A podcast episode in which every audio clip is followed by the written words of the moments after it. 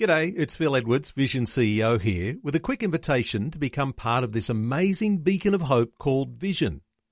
Together we can put our love into action to help people of all kinds build or rebuild their lives on the truth of God. Please consider the part you can play during our upcoming Visionathon appeal, remembering that it's your support that makes Vision possible, including this podcast. Audio on demand from Vision Christian Media. Is there someone you can think of right now that has hurt you? It's time to forgive that person.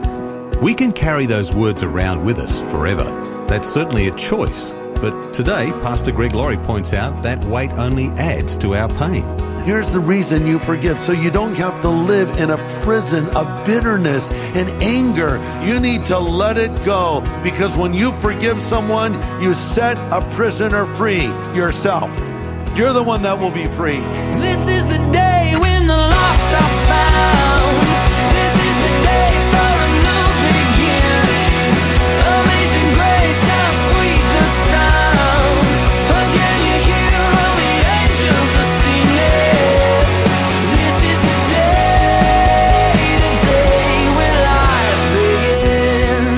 Surprised to know that humans put a man on the moon before anyone ever invented a suitcase with wheels. Yep, in the 60s, everybody grabbed the handle and they lifted. But in the 70s, roller bags emerged and people thought, why carry the load when you don't have to?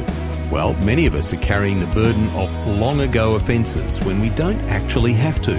On A New Beginning today, Pastor Greg Laurie helps us to find relief. We'll see that the path forward is outlined very clearly in the Bible.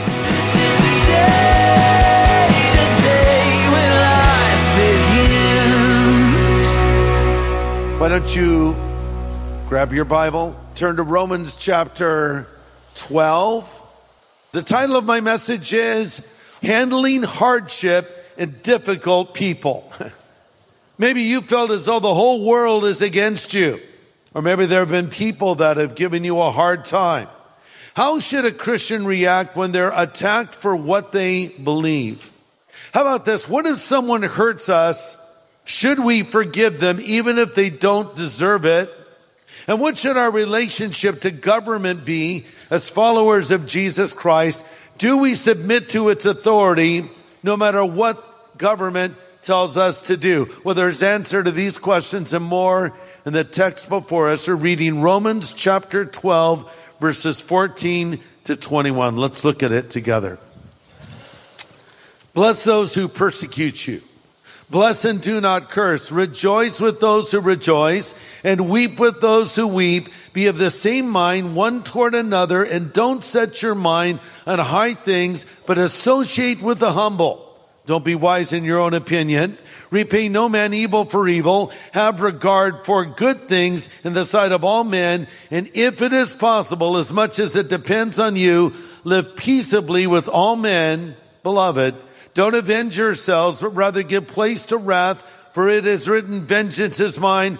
I will repay, says the Lord. Therefore, if your enemy is hungry, feed him. If he's thirsty, give him a drink. For in doing so, you will heap coals of fire on his head. Don't be overcome by evil, but overcome evil with good. We'll stop there. Powerful words. If you're taking notes, here's point number one. We should bless those who are against us. We should bless those who are against us. Verse 14, bless those who persecute you. We all know people that give us a hard time because of what we believe. So what should our reaction be to someone who hassles us, harasses us, criticizes us, mocks us, insults us because we believe in Jesus? Verse 14, bless those that persecute you.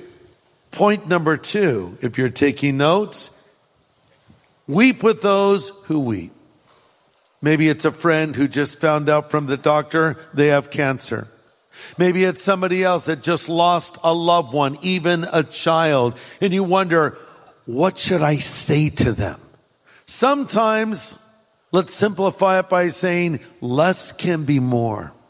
People don't always need a sermon. Believe it or not, that might surprise you coming from a preacher. They don't always need a sermon. Sometimes they just need a friend. They need someone to show a little compassion for them and weep with those that weep. Point number three, try to get along with people as much as it's possible. Try to get along with people as much as it's possible. Verse 18, if it is possible, as much as it depends on you, live peaceably with all men. You might underline if it's possible. You know why? Some people are impossible to get along with. They just are. They're cantankerous, they're mean, they always have to have their nemesis, their adversary. That's just the way they're kind of wired. And you try to uh, resolve a problem with them. You try to diffuse the tension with them and it escalates and they're always in a fight over something. Well, do what you can do, but it's not always possible. At least do your best to try to get along with people. Point number four, when you're hurt or avenged, let God settle the score, not you. When you're hurt or wronged, let God settle the score, not you. Verse 19, beloved, do not avenge yourselves, but rather give place to wrath, for it is written, vengeance is mine, I will repay, says the Lord. Our job is to forgive. God's job is to avenge. See, when someone hits us, we want to hit back. If someone hurts us, we want to hurt them. We want to pay back. We want to settle the score. You say, I don't get mad, I get even. Well, if you're a Christian, that's not the way you should live. Don't avenge yourself. God says, vengeance is mine. I'll repay, saith the Lord. Bless your enemies. Is there someone you can think of right now that has hurt you? Maybe it's a parent.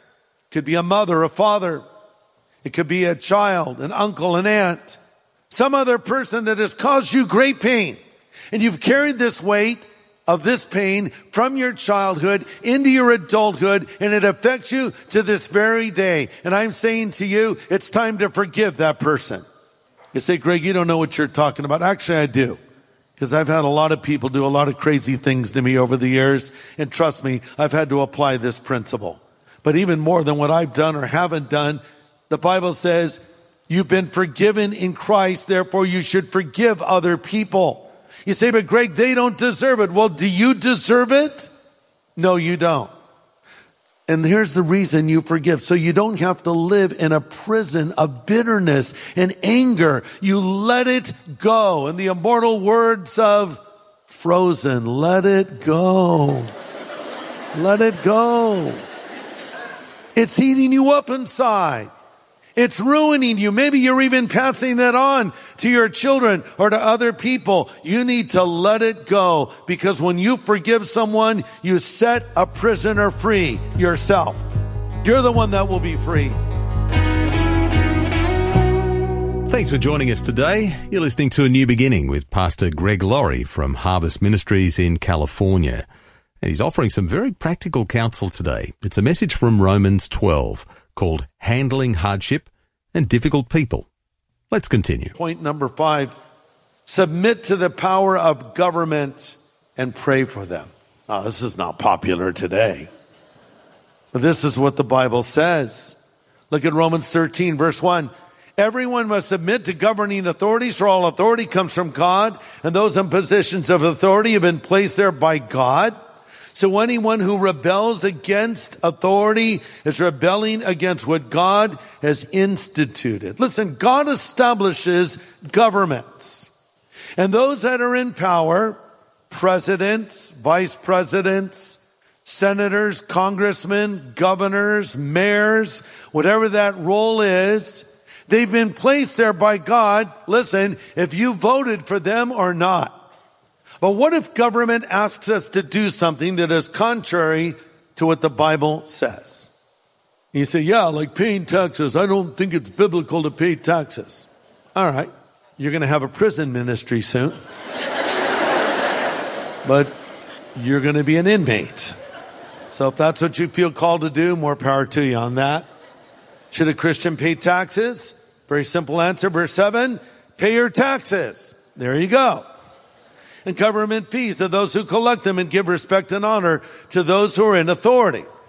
But what if the government passed a law tomorrow that it was no longer legal for you to pray publicly? would you still pray? Well, this very thing happened to Daniel, the prophet. And uh, this was a little plot that was hatched by some people that hated him. And they knew he had a habit of praying every day, openly. So they got King Darius to unwittingly sign a decree that no one could pray to any God except him for a period of 40 days. And it became a law. No more praying unless your prayer is to the king. So what did Daniel do? Go into hiding, hide his prayers? No, he prayed like he always did. He was arrested. You know the story, thrown into a den of lions, preserved by the Lord. And then the people that hatched the plot, they ended up being fed to the lions and, and they were eaten. They made a nice lunch for the lions. The apostles were told, you can't preach anymore by the religious authorities. And their response is very straightforward. They said, uh, in response to that, we must obey God and not men. So, look, we still have the freedom in America to pray openly. Let's take advantage of that freedom. We still have the freedom in America to assemble like we are right now without fear of authorities coming in and arresting us. Let's enjoy this freedom and not take it for granted. We still have the freedom in America to openly proclaim the gospel on the airwaves, in stadiums, on street corners, wherever you want to do it. Let's take full advantage of that freedom and not even for a moment take for granted the great privileges we have in the United States of America.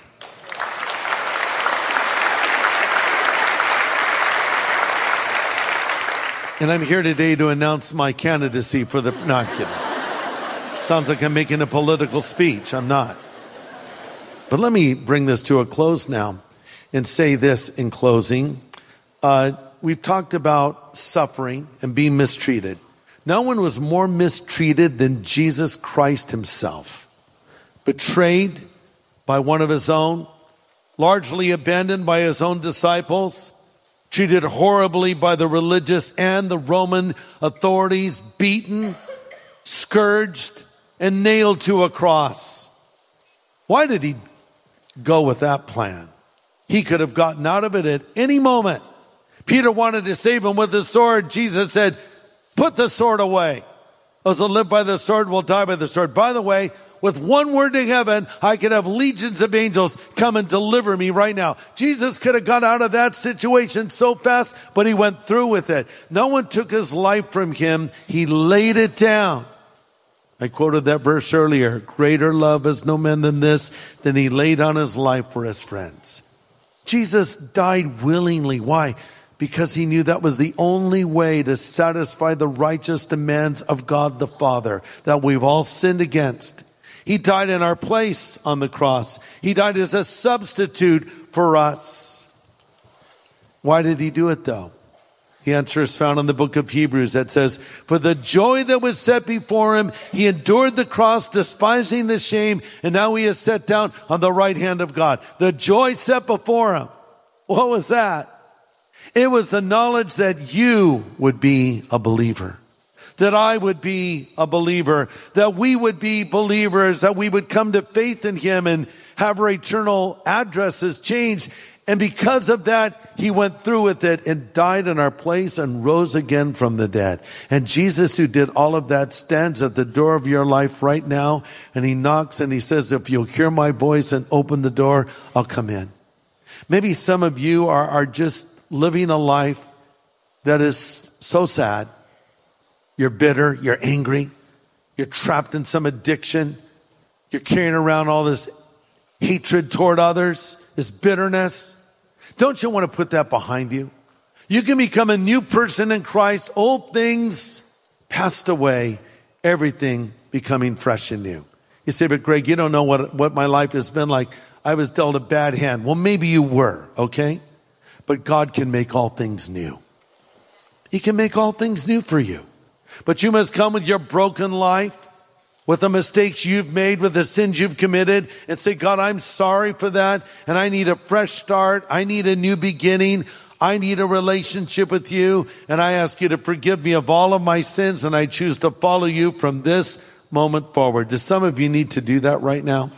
If so, I would like to give you an opportunity to believe in Jesus Christ and have all of your sins forgiven and forgotten. Imagine that. Forgiven and forgotten. All just the slate is clean. Everything's gone. Just like that. God can do that. You know, when you're on a document on your computer and you say, I don't want this anymore, and you highlight the text, you hit delete, boom, it's gone. Where does it go? Nobody knows. It goes to the same place those single socks go that we all lose, right? There's gone. Gone somewhere. Who cares where it's gone? It's gone. That's what God will do with your sin. He'll remove it. But you must say, I believe Jesus died for me and I want to follow him and know him. You can do that right now. I'm going to give you an opportunity to ask Christ to come into your life as we close in prayer. Let's all bow our heads and everybody praying with me, please. Father, I pray now for everyone here and also everybody listening and watching wherever they may be. I pray that your Holy Spirit will speak to them and show them their need for Jesus and help them come to you and believe right here, right now. In Jesus' name I pray. Amen.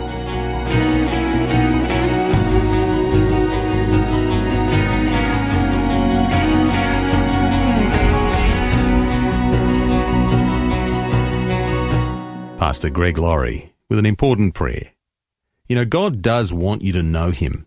And if you'd like to respond today and know the Lord personally, Pastor Greg would like to help you with that right now. I would like to just pray a prayer and I would ask you to pray it after me right now.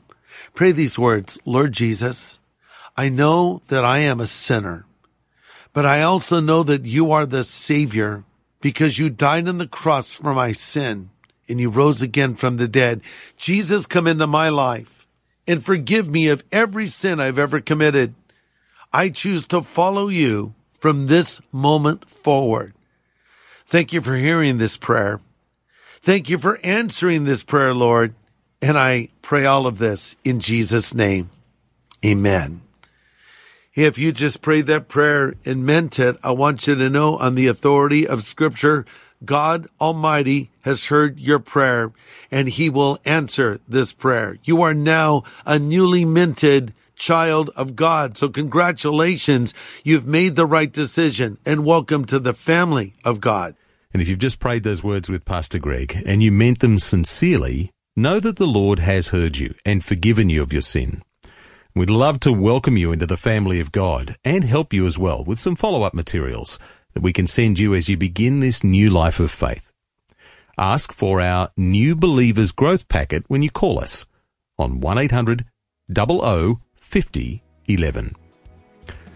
Well, at this time of the year when we celebrate Jesus' first coming, Pastor Greg reminds us that Jesus is coming again. Now, tomorrow we'll see how we can be alert and prepared for his next arrival. Join us for more from our study in the book of Romans right here, same time tomorrow on A New Beginning.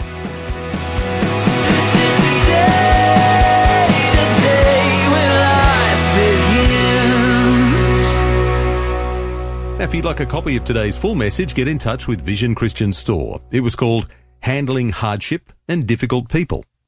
Just go to visionstore.org.au or call 1800 00 50 11. Thanks for taking time to listen to this audio on demand from Vision Christian Media. To find out more about us, go to vision.org.au.